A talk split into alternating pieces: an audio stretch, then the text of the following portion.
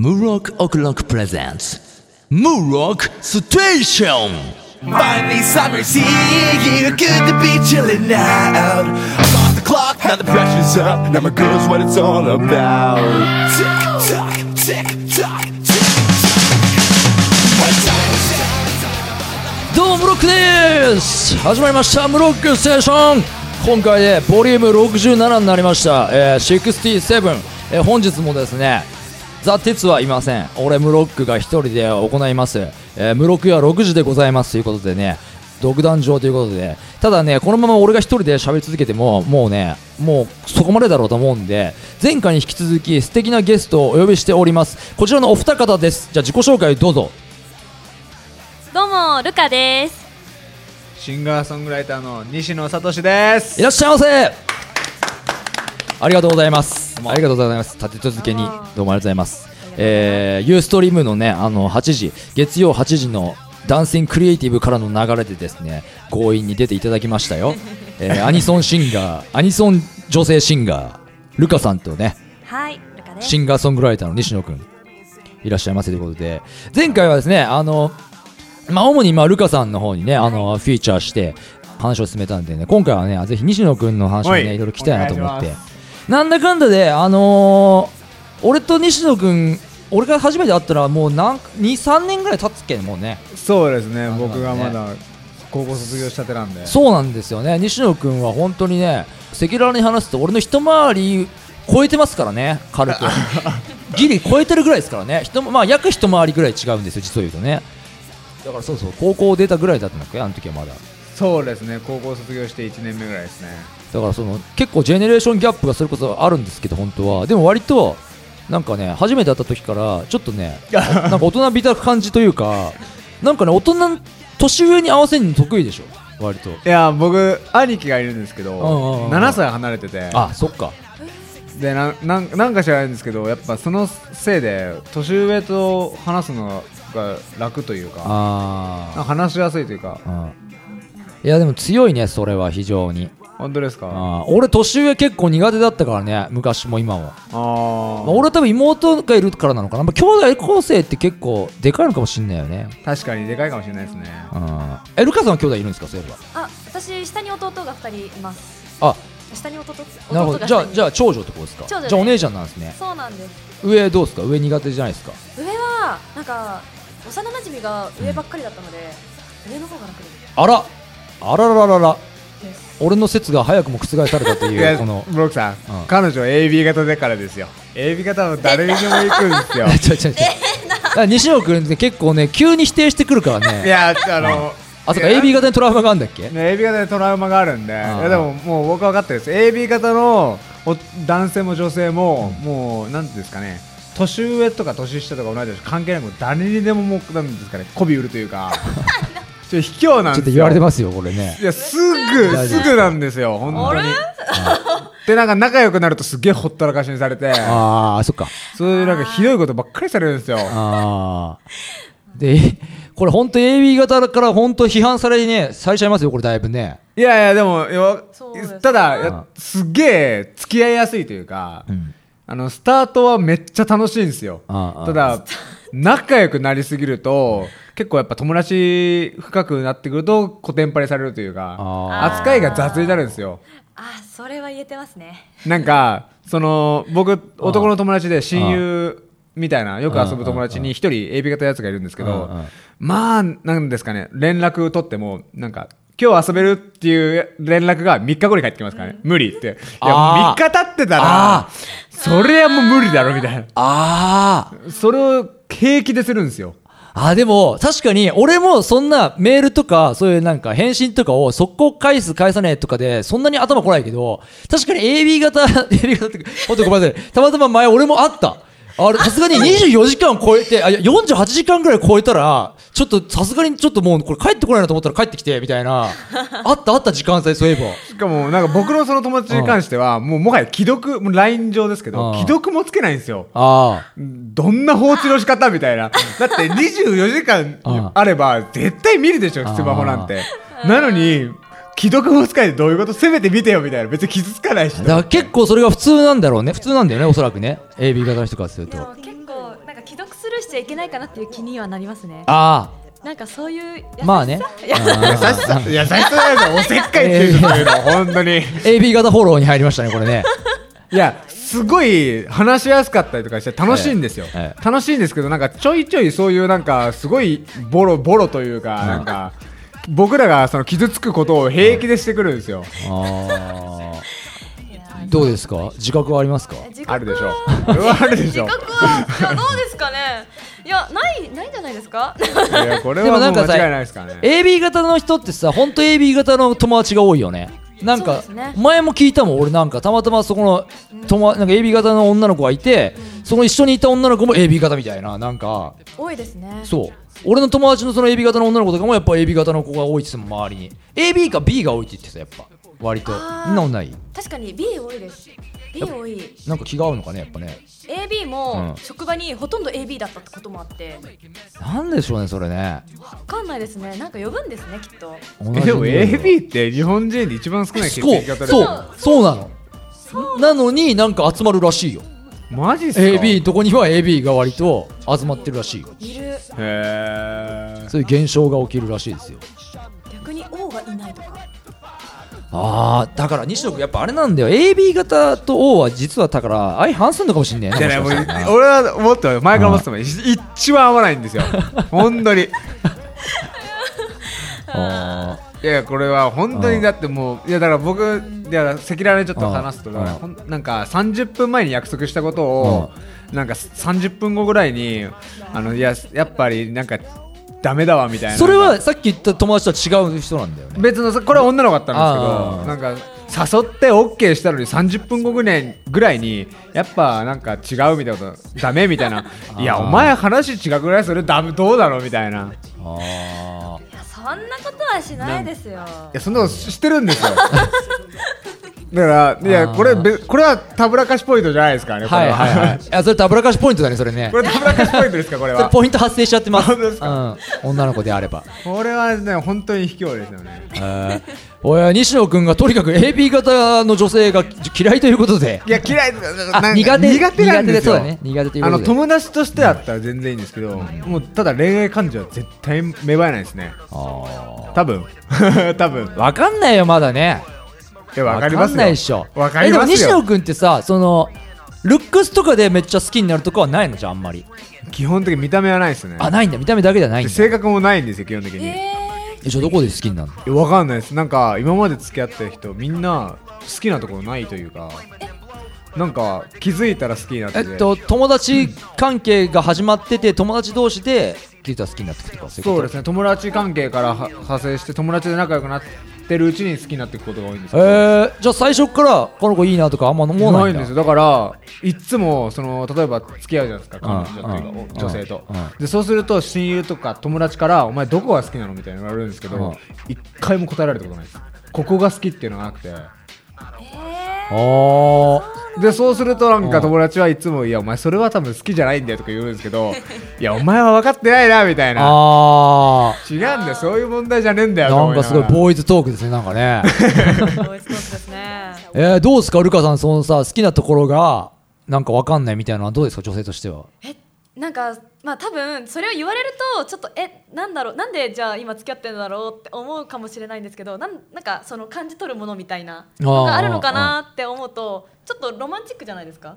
えでも多分西野君もでもさ その彼女にまああんま俺もあんま彼女自身が私のどこが好きって聞くのはちょっと微妙だけど聞かれたとしたら答える？なんかやっぱそこは。いやどうにかして答えるんですけど、うんいやでも聞かれたことないのが現状なんで。まあまあそうだよね。でもね。多分俺実際でも聞かれたと答えられないと思いますね。分かんないって言っちゃいそうですね。結構素直に答えちゃうんで。この結構恥ずかしい話ですけどちゃんとこう好きとかは言うんですか？口に出して。これ言いますね。ああなるほど。全然言えちゃいますね、はい恥ずかしくああない。ーじゃあじゃあいいっすね。恥ずかしくない。ですじゃあ問題ないですね。ただ好きなところはないっていう。ここが好きってのはねえよみたいな。ああもう全体でトータル好きと。なんかはい。なんか知らないですけどみたいな。ああ知らないです。へえなんかこう西野聡というなんか今まであんまりこの恋愛観というか確かに。キャラとかは聞いてなかったんでそういうとこまでは。面白い話が聞けましたねこれね そうですね。そしたら西野君のもうなんかもう曲とかもこの辺で一回もう先に聞いてもらいましょうかね。先どういう曲をやってんのかっていうのをね。そうですね。もうバッチはい。リ今恋愛トークしたんですけどその流れでいきましょう。聞いていただく曲も恋愛の歌詞になってるので、はい。じゃあぜひ曲紹介をねお願いします。はい、えー西野聡でブラインドです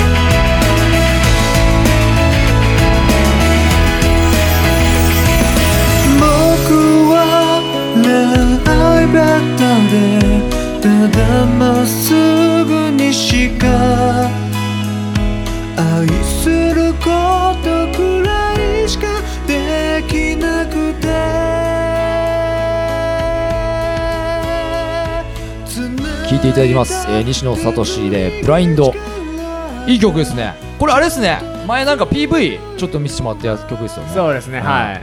噂の。いやーもうねなんですかね。まだ公開してないというかいやこれやっぱ聞いてる人が聞いたらちょっとあれなんですけど、まあ、結構どうしようもないミュージックビデオというか。いやそんなことないぜ。全然。いやそんなこともあるんですよ。多分もうずっとなんか見ちゃったからだよきっと。いやこれねなんかねもうなんですかね。いや別に誰かを悪く言うわけじゃないんですけど、うん。いやちょっとダメだなっていう。あー。でもなんかやっぱさ改めてこう聞くとなんかすごい俺音だけを聞いたの初めてだったから、前ビデオで一緒に見てたからすごいなんかしっかり音なんかこうクリアな音だよね。まあその音質的な話になっちゃうけどなんかすげえそうですか？なんか広がってる感じというかあやっぱちゃんとちゃんとできてるっていうのはおかしな話なんですけど、うん。いやでもこの曲なんかあれなんですよ。あの僕が、うん、その曲を作り始めて一番初めに作った曲なんですけど。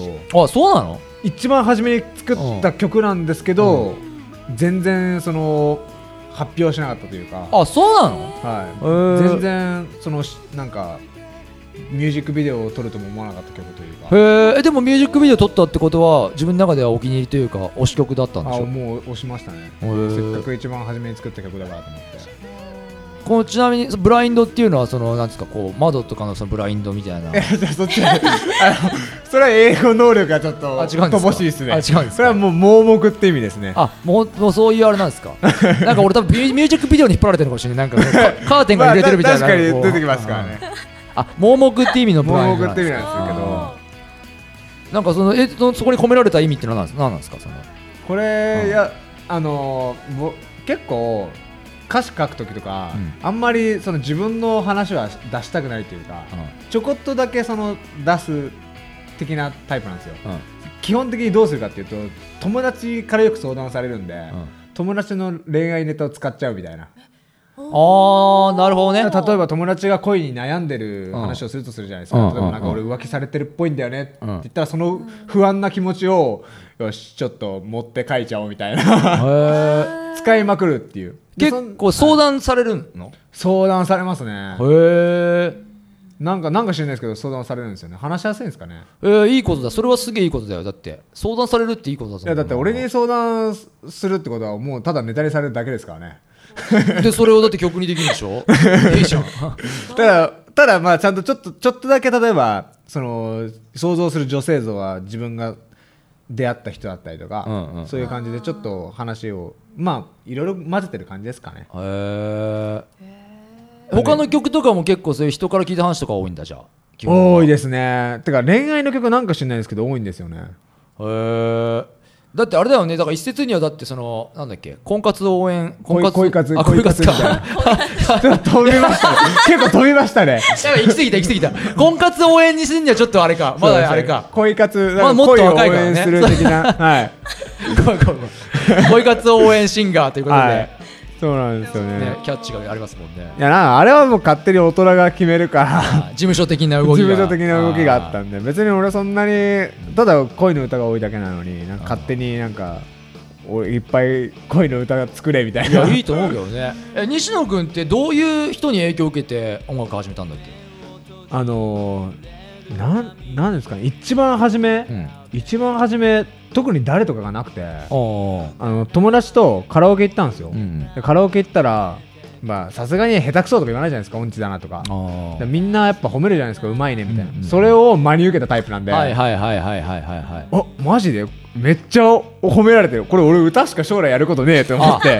あでも俺それはでも俺似てんだよ。俺も本当に。あそうなんですか？似てる似てる。俺もあのもともと歌なんて自分がやるとは思ってもいなくて、単純にまあ俺例えばビーズとかああいう好きで聴いてたりして家では口ずさんだりしたんだけど、はたまたま友達と俺もそれ多分中学3年とか2年とかまはい。あそんぐらいなんだけど、カラオケ行ってたまたまそこでそういうの歌ったらなんかすげえ盛り上がって、へてかーなんかむしろなんか見る目が変わったっつうか。なんか妙に空気が変わったのを自分で感じて俺なんだ俺いけんだみたいな俺歌えんだみたいなところで俺も多分ちょっと興味持ち出したみたいな 俺多分そんな感じだったもん俺も本当に。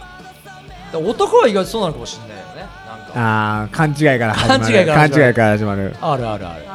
だから本当ねそのルカさんのなんかその壮大ななんかきっかけ動機みたいなのはね 珍しいよね。でもほらやっぱ女の子って基本的になんか可愛いとか言っても実際思ってないじゃないですか。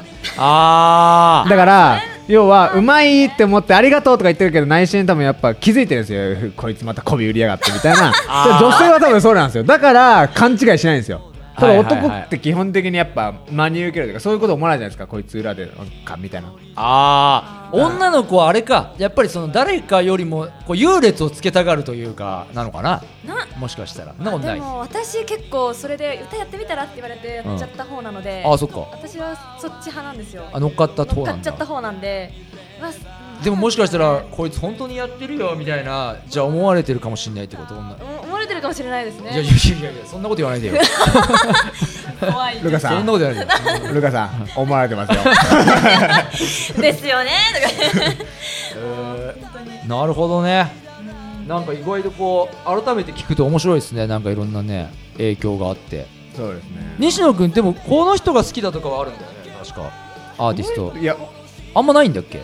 なんか勧められた人めっちゃ聞いちゃいますね。あ。誰でもだってこの間もそうだったもんねあのエリック・クラプトンの。ああそうです。はい「チェンジ・ザ・ワールド」やったら。はい。エリック・クラプトンさんめっちゃ気に入ったみたいななんか、はい最近はもうもっぱら三代目 j ソ u l ブラザーズですね。あおー。友達にあなんか三代目聞いてごらんみたいなこと言われてじゃあ分かったちょっと勉強してくるって聞いたらもうそこからもうめっちゃノリノリですね。すごいこう本当ファンの人には怒られるかもしれないですけどやっぱり EXILE とはちょっと違う良さがあるんですかやっぱり？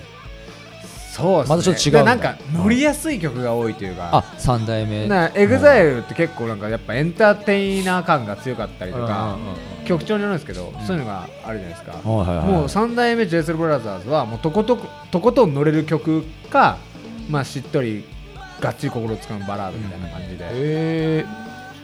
ー、なんか三代目がなんかあれだもんな。ガンズの元ガンズのそのスラッシュとなんかコラボしたっつってなんか話題になってたの俺見たからね。あそうなんですか、うん、あのギタリストなんだけど。だからそいつロックのギタリストをなんかフューチャーしてなんかやってたよ一曲。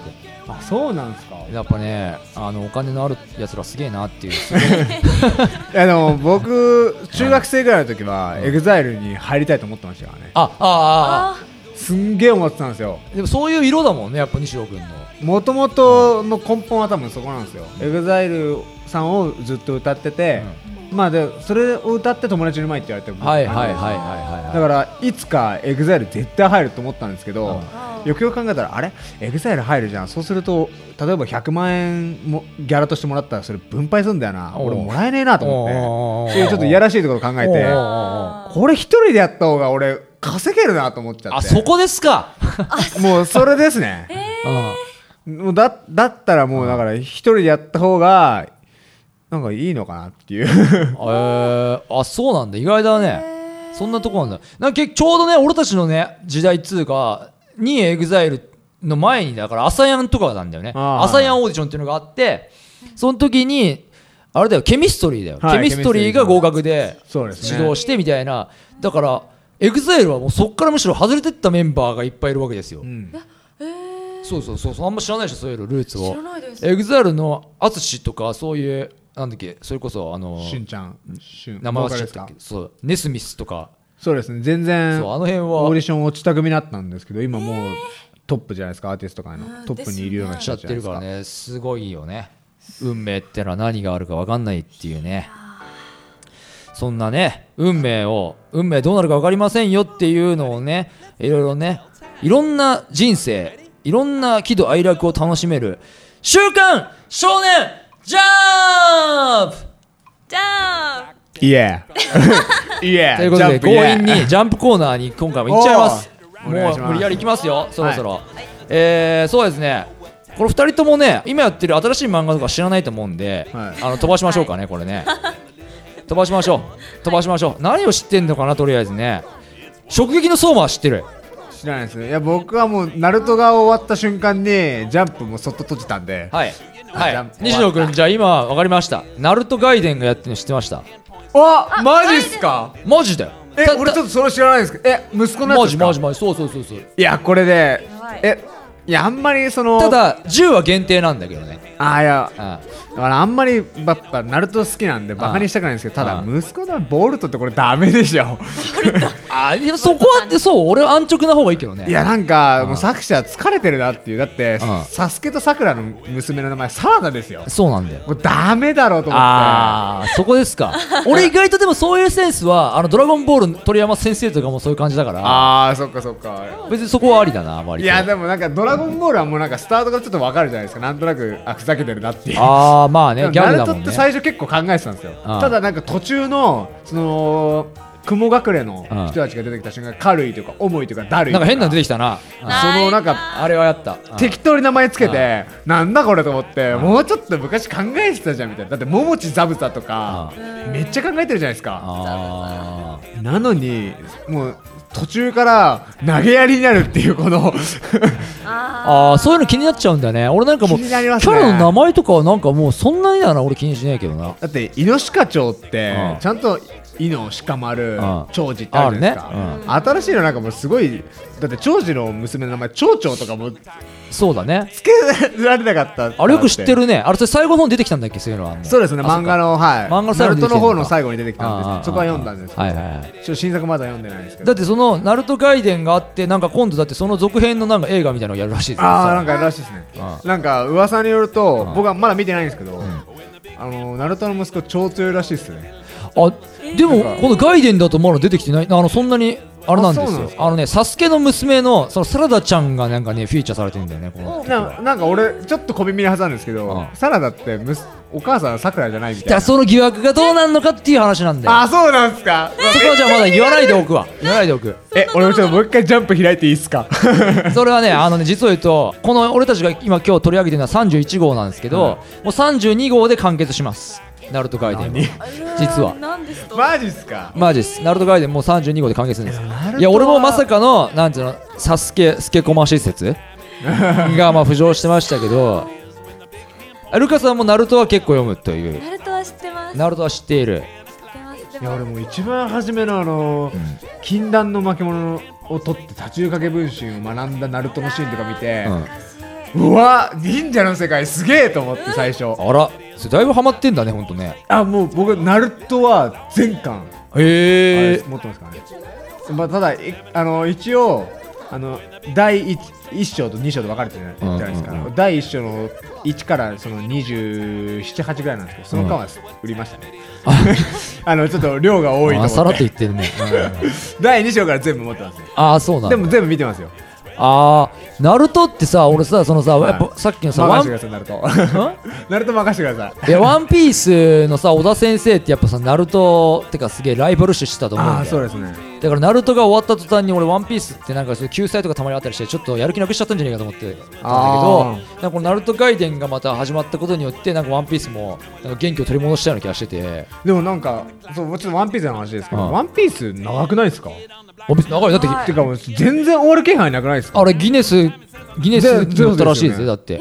ギネス記録になったらしいよ実際。僕ワンピースそのちょいちょい見るというか、あの漫画を読まないんですけどなんか結構、はアニメとかで、うん。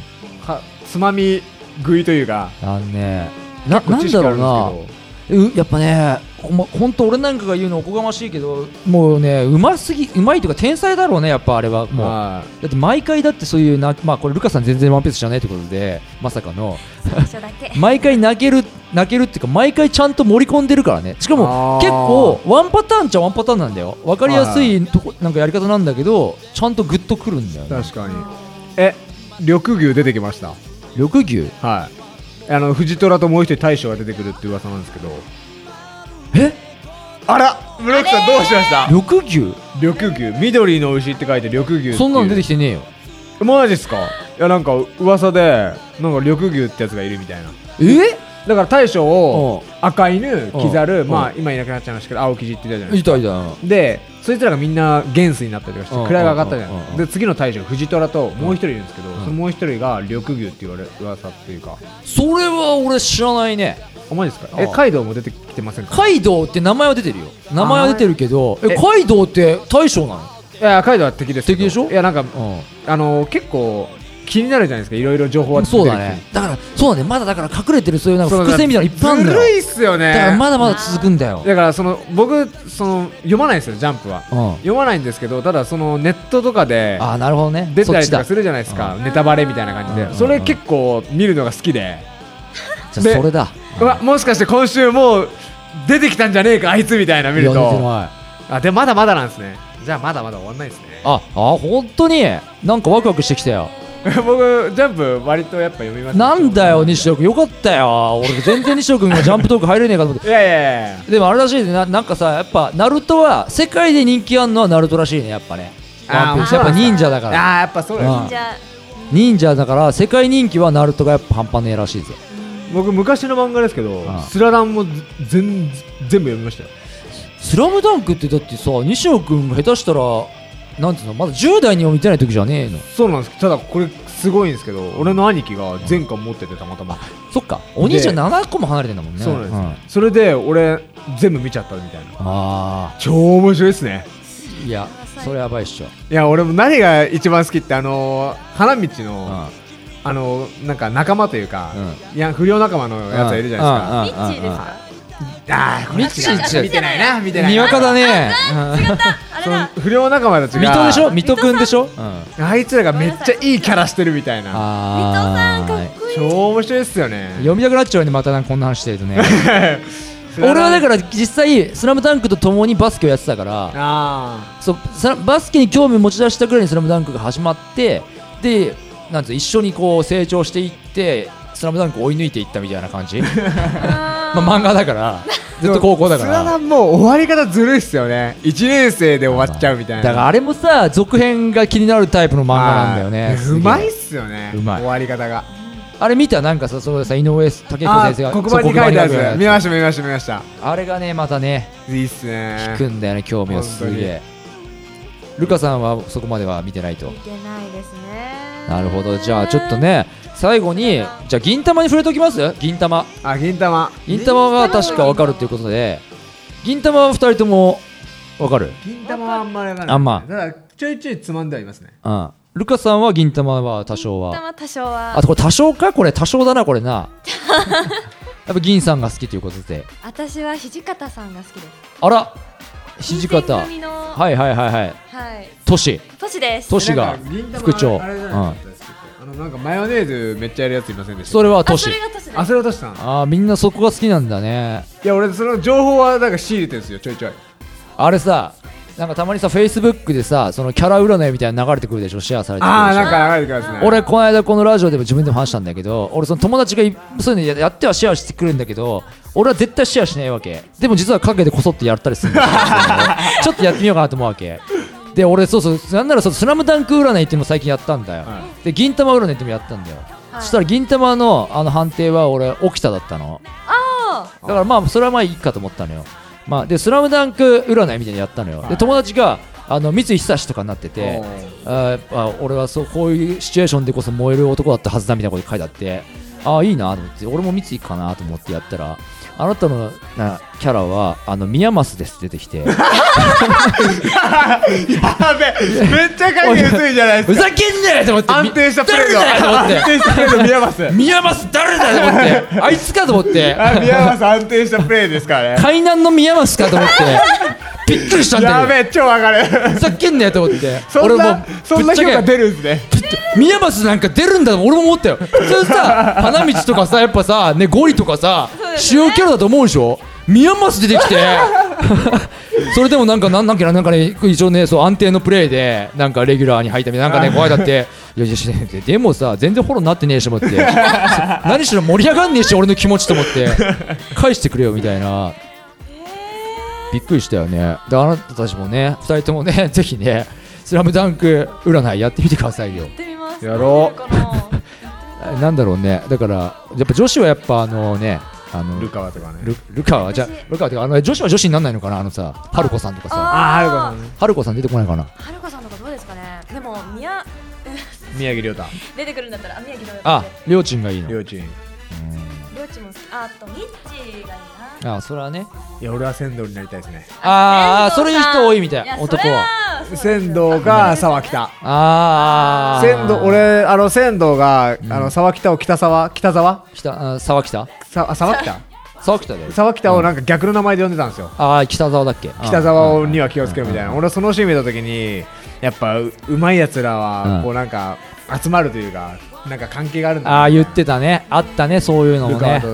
ワンオンワンですかあったあった。一回だけあの勝てないやつがいたみたいな。俺が勝てないやつがいた俺あの時見てうん。北沢ってどんなやつみだろうと思ったらうん。沢北出てきて沢北じゃねえかっていうルカワの話めっちゃあありまあいいね。沢北じゃねえかみたいな。いいね。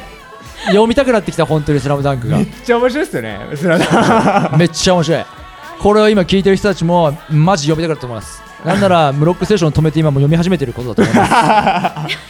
いいっすね。ありがとうございます。いや本当ねまさかこんなねあの今週のジャンプにはほとんど触れませんでしたけど あのジャンプトークちゃんと完成しました。よかった。成立してよかった。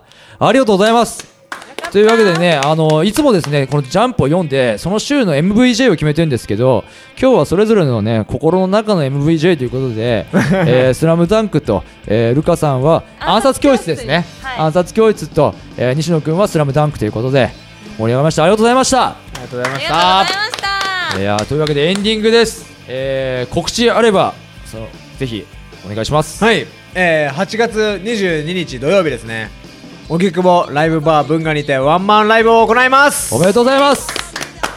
なんとバックコーラスにルカさんもいらっしゃるので、素晴らしい。はいコーラスをさせていただきます。皆さんぜあはいはい。ひ、はいお越しください。来てください。えーぜひね、えーステージは何時間何分ぐらいやるんですか？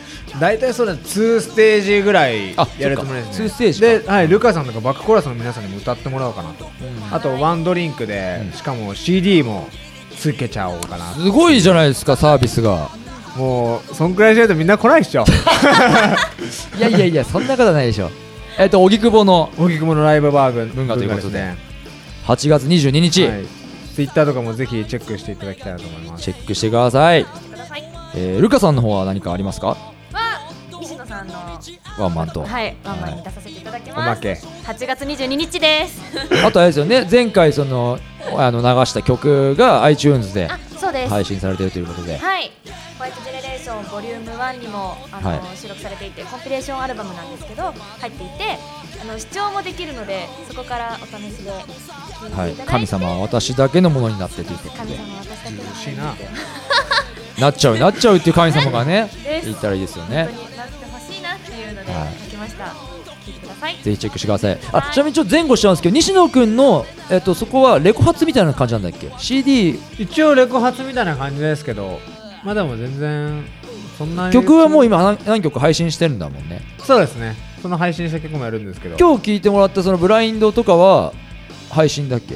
いや CD です、ね、CD に入れて。プラスまあでも一応 YouTube で流しちゃおうかなと思う。ああああああ音源ただでで流すのとその CD はその来てくれた人にさあげるっていうはいあげるつあもりですね。素晴らしい。これはぜひとも皆さんねワンマンチェックしてください。はい。お願いします。はい、えー、ムロッコグロックはですね8月1日池袋ルイド K3 でライブが1本ありますんでこちらねぜひともね中国人のお友達のイベントなんでねちょっと面白い夜になるかもしれませんのでねぜひチェックしていただければと思います、えー、その他 Facebook、Twitter、えーブログ、えーホームページと合わせてチェックいただければと思いますでなおですね、えーこちらのムロックステーションへのご意見ご感想などもねムロッコブロック .com のコンタクトの方からメールお待ちしておりますのでぜひお願いします。というわけで本日のゲストルカさんと西野聡くんでした。どうもありがとうございましたありがとうございました。ありがとうございました。はい本日も俺ムロックがお届けしました。ムロックステーションまた次回次の駅でお会いしましょう。またねバイバイ